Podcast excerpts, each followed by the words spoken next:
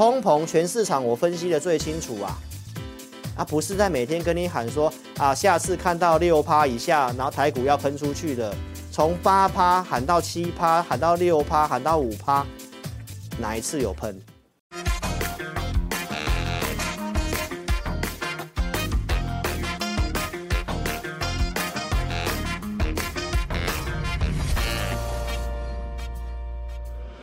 十二月十三号那天公布的时候，财经演员还是一样的套路啊，跟你想要喷的啊，要过什么一五一五二啦，叫你压满啊。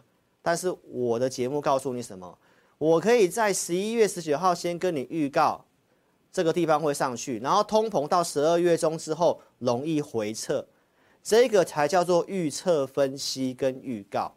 然后呢，十二月十三号通膨出来了，十二月十四号八点四十七分。老师在盘前特别发 APP 提醒我的忠实粉丝，我讲什么？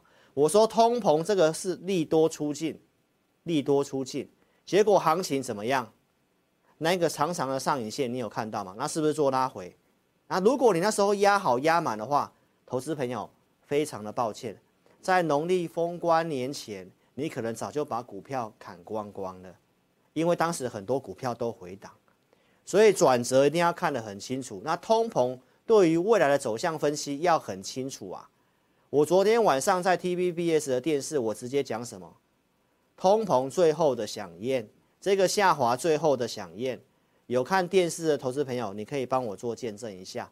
那我们录影的时候，通膨都还没有公告哦，美股都还是涨的哦。那为什么我知道容易利多出尽，开高走低？这个逻辑大家一定要想清楚哦。知道吗？所以呢，我们来看一下，昨天在这个 TVBS，我在节目上说什么？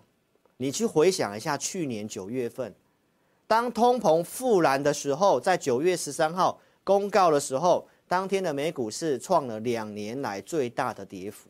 所以我在跟你预告未来，我在跟你预告下个月五月十四号要公告的通膨将会上升。所以在九月十三号那时候出现那个波段跌幅，十月份股市不是破低点吗？台北股市也不是从九月十三号那时候开始跌吗？那你要不要看一下我们在去年九月十三号我们的节目，我们带会员做什么动作？来，九月十三号当天的直播节目，你是忠实粉丝，帮我见证一下。我说利空在测试，我们有做高出解码的动作，你要先规划，然后有个讯号。依照讯号去做一个操作的动作嘛，所以呢，我当时是不是给大家看过扣讯？车用的胡联九月十三号，我请会员朋友怎样先做获利了结的动作。当时节目直接跟你讲哦，无缝接轨的跟你讲，我对观众真的是超直白的会长哦。阿红，请帮我上一下超直白会长哦。所以这个称号是这样来的，要专心看节目，每天都要看。再来看一下九月十五号。一利店，我做获利出清的动作，所以我们都在卖股票啊，我们都在卖股票，先避开十月份的那个下跌嘛。一利店获利出清啊，早上就出了九十几块就出了，都直接跟你讲，对不对？还出什么？普通会员出了东阳五十五块九做获利了结，多做出清的动作，我是不是跟大家这样这么报告？后面不是跌到四十几块钱吗？所以关键卖股票的时候，你要知道嘛。不是跟观众朋友永远喊，永远看好要喷万六了，要怎么样了，要喷出去了。你看一下我周二跟这段时间的节目，我跟大家报告，跟你喊指数真的没有意义啊。那个都是为了收会员，喊对了啊，出名的都是我跟你讲，我给你信心。投资朋友，你要知道的是未来，未来的分析才有重要嘛，对不对？所以一定要下载我 APP 哦，投资朋友。去年九月十四号星期三，通膨那些东西出来了，我带会员处理一些股票之后，我还特别发了这个 APP 在晚上十一点多，哎，我心系着我的这个 APP 的忠实粉丝啊，我说什么？因为这个通膨的部分，然后联准会利率预期改变了，会去来破，可能会来挑战去年六月的低点，可能会来挑战，可能会跌破，所以要卖股票。告诉你，隔天不要追股票。隔天九月十五号，我们继续卖股票，这些是证据啊。所以你要看的是一个能够跟你分析、预告、及时提醒你什么东西最重要。通膨全市场我分析的最清楚啊，啊不是在每天跟你喊说啊，下次看到六趴以下，然后台股要喷出去了，从八趴喊到七趴，喊到六趴，喊到五趴，哪一次有喷？接下来为什么通膨会上去？还有这一次通膨的细节内容是什么？投资朋友特别注意一下，为什么这一次公告通膨会是在五五趴，比原先大家预期的五点二、五点一还要低？原因就是在第一个油价的部分，因为 CPI 有含能源嘛，油价三月份大跌，那这个有影响通膨大概零点二五个百分点。来制造业的一些价格的部分，有些东西其实都上来了，都慢慢上来了。制造了这些成本成本的部分开始上来，还有我一直跟你讲的租金的价格，租金的价格，投资朋友并没有如预期下跌。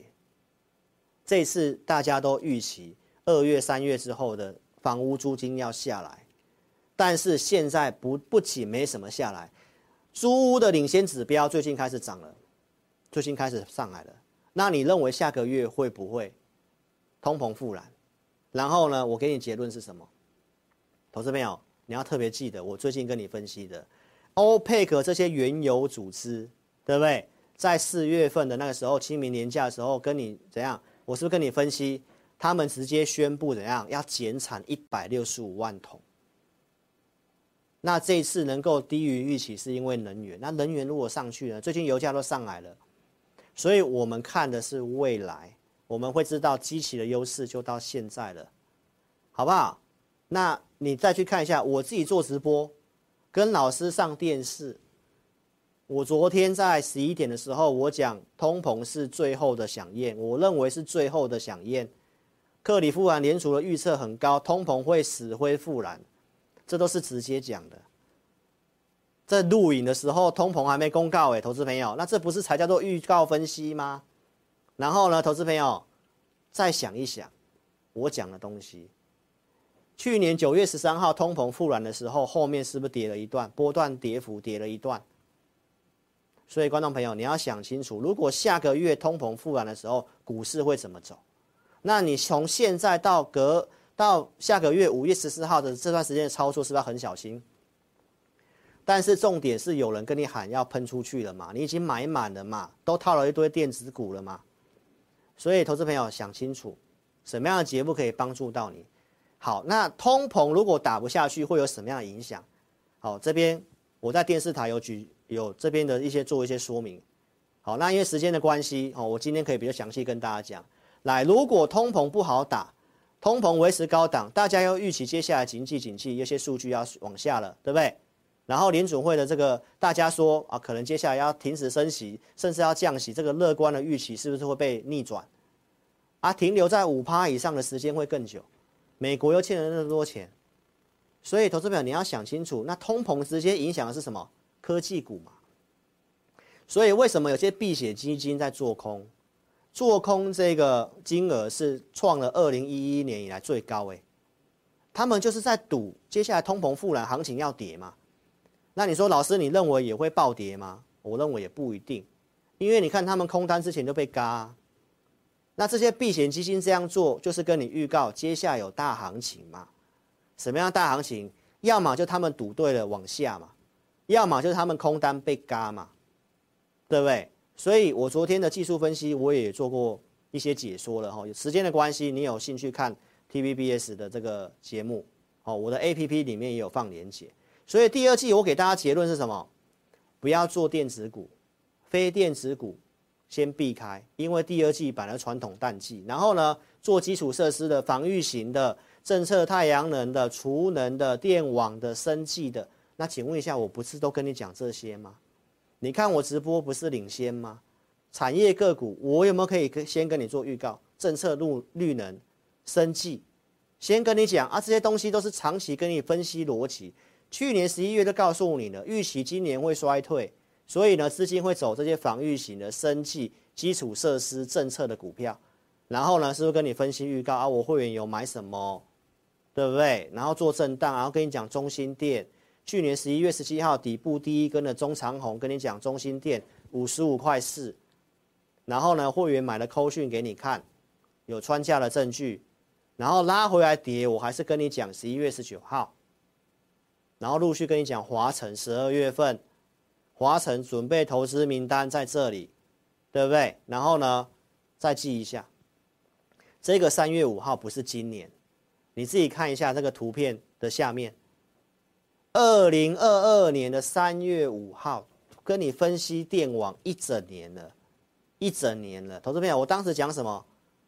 电网三杰，华城、亚力、中心电啊，你去看哪一位分析师节目，股票会跟你讲一年的，都马是每天这个涨这个就讲这个，讲那个就讲那个，哎，我都是跟你讲趋势，哎，电网三杰的趋势，哎，陆续跟你更新储能，政府的预算支出，储能占比最高，哎，到了今年二月，中心电这样上去，我跟你讲什么？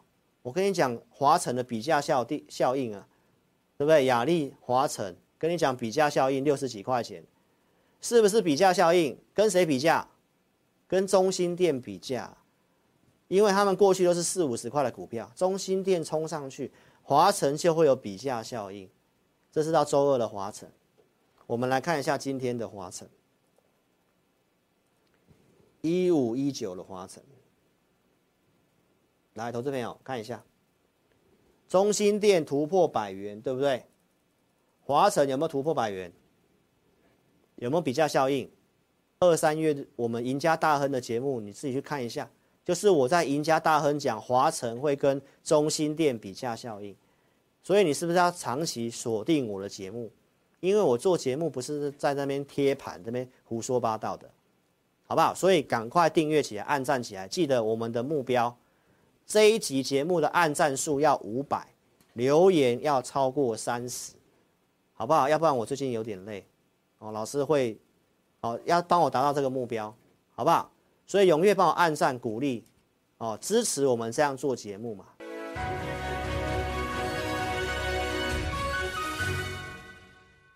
本公司所分析之个别有价证券，无不正当之财务利益关系。